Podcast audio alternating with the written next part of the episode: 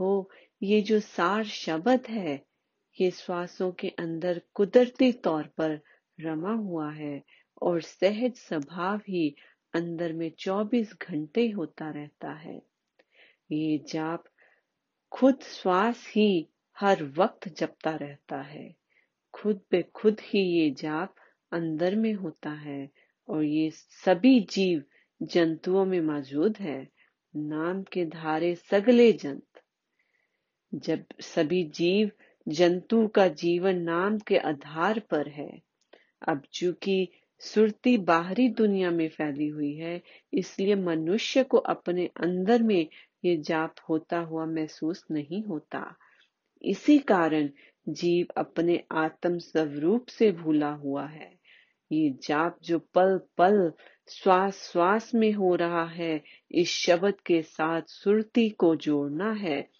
और जोड़कर एक रूप बनाना है।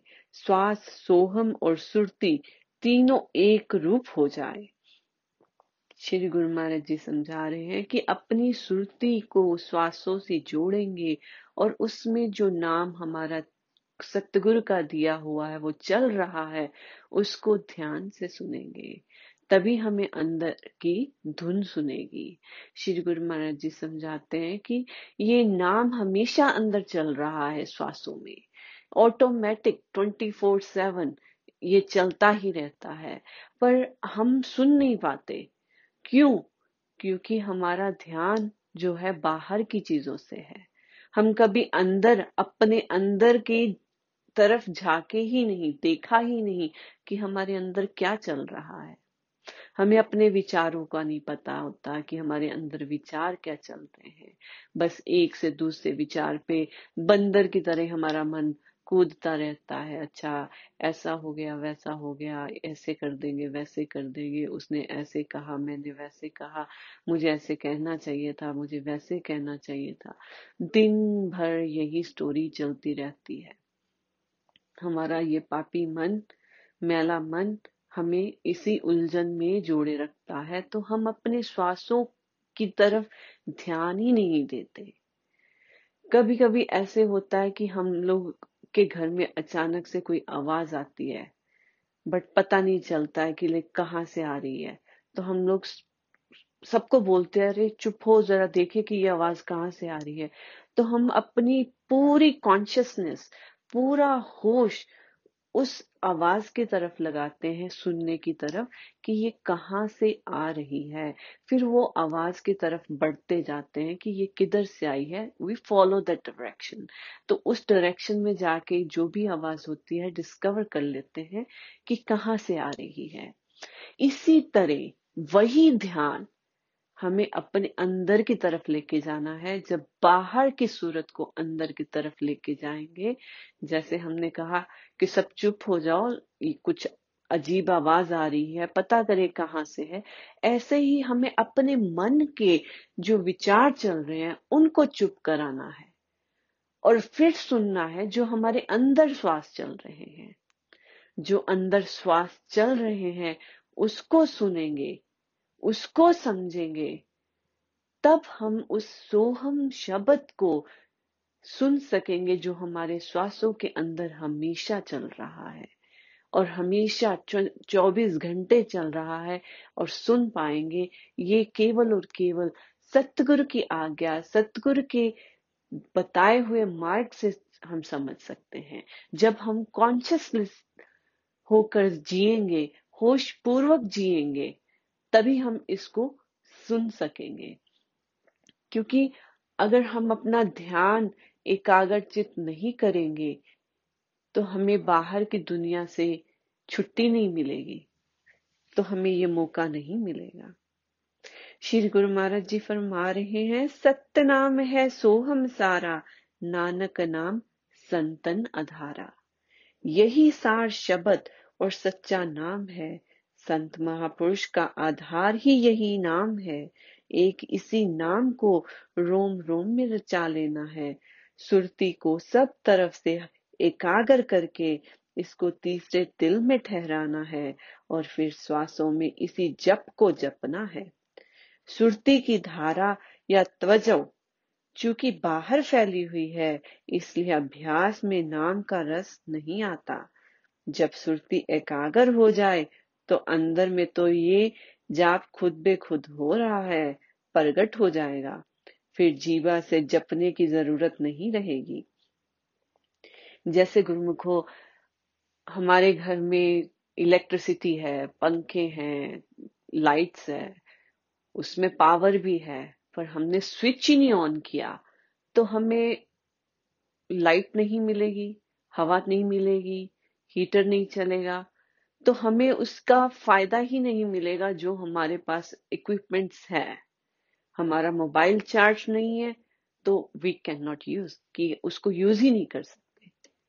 तो इसी तरह श्री गुरु महाराज जी फरमा रहे हैं, जब तक हम अपने श्वासों को सुनने की कोशिश नहीं करेंगे, तब तक अंदर चल रहा शब्द हमें नहीं सुनेगा। जो अंदर शब्द चल रहा है सोहम जाप चल रहा है, उसको सुनने के लिए हमें अपने माइंड का स्विच ऑफ़ करना पड़ेगा। और माइंड का स्विच कैसे ऑफ़ हो सकता है? क्योंकि माइंड तो हमारे विचारों की धारा निरंतर 24 घंटे चला रहा है। श्री गुरु महाराज जी समझाते हैं, उस मन के विचारों से छुट्टी मिल सकती है जब हम अपने श्वासों पर ध्यान धरे। श्वासों को चलते हुए फील करें कि वो नाभि से श्वास उठ रहा है। हम ले रहे हैं, छोड़ रहे हैं, उस पर ध्यान एकाग्र करेंगे। जैसे पहले दिन के शिर प्रवचनों में श्री गुरु महाराज जी ने समझाया था कि हमें प्राणायाम और योग आसन भजन भक्ति में बहुत ही सहायक रहेंगे। तो प्राणायाम, क्योंकि प्राणायाम में बहुत तरह की श्वासों की एक्सरसाइज सिखाई जाती है। अगर उस पर थोड़ा ध्यान देंगे तो हम अपने श्वासों को एकाग्र कर सकेंगे, उस पर ध्यान कर सकेंगे। और जब श्वासों पर ध्यान करेंगे तो हमारे मन की शक्ति जो है, वो कमज़ोर हो जाएगी। उसके विचारों की शक्ति धीरे हो जाएगी। और विचारों की शक्ति धीरे होने से हम अपने अंदर जो श्वास, श्वासों में नाम का जाप चल रहा है,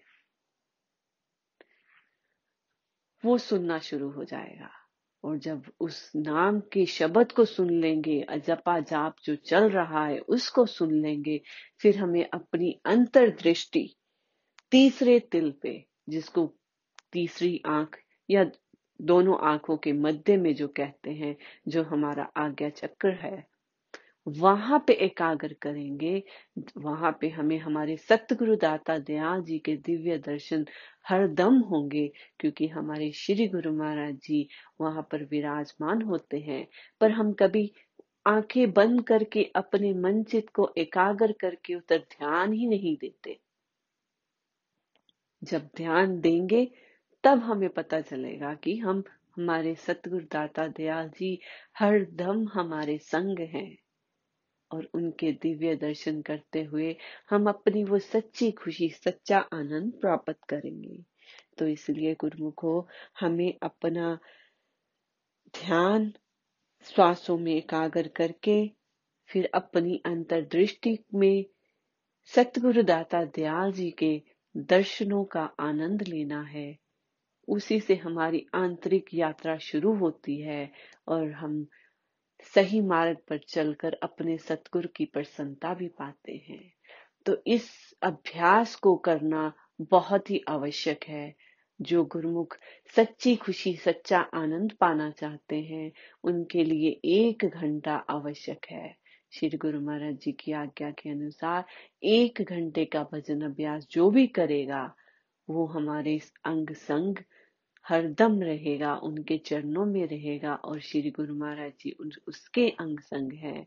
तो हम सतगुरु के संग संग होंगे तो वो सच्चा आनंद पाएँगे, जो गुरुमुख कभी दर्शनों के लिए जाते हैं। तो वहाँ पर जाकर वो खुशी, वो आनंद पाते हैं। वो आनंद हमें अपने अंदर से मिलना शुरू हो जाएगा। तो रोज घर में ही हमें आनंदपुर मिल जाएगा। जैसे एक बार की बात है, जब पंचम पातशाही श्री गुरु महाराज जी अभी घर में ही रहते थे पर दर्शनों के लिए आया करते थे तो तीसरी पातशाही जी श्री गुरु महाराज जी के दर्शन करके जब जाते थे तो विराग्य में रहते थे। एक दिन वो भजन अभ्यास पे बैठे हुए अपना सतगुरुदाता दयाल जी का ध्यान कर रहे थे कि उनकी बहन ने उनको अचानक हटा जगा दिया कि उठाया कि भैया उठो। तो जब वो उठे तो उन्होंने बोला कि, दीदी, आपने अच्छा नहीं किया। मैं तो सतगुरुदाता दयाल जी के चरणों में बैठा था और श्री गुरु महाराज जी मेरे मस्तक पर तिलक लगा रहे थे। तो इसी तरह हमारे अंदर भी आनंदपुर सतगुरुदाता दयाल जी ऐसे बस जाएँगे कि रोम रोम उनके संग रहेगा। तो इसीलिए हमें सतगुरु की आज्ञा का पालन करते हुए एक घंटा भजन अभ्यास ज़रूर करना है और सतगुरु की प्रसन्नता पानी है। बोलो, जयकारा, बोल मेरे श्री गुरु महाराज की जय।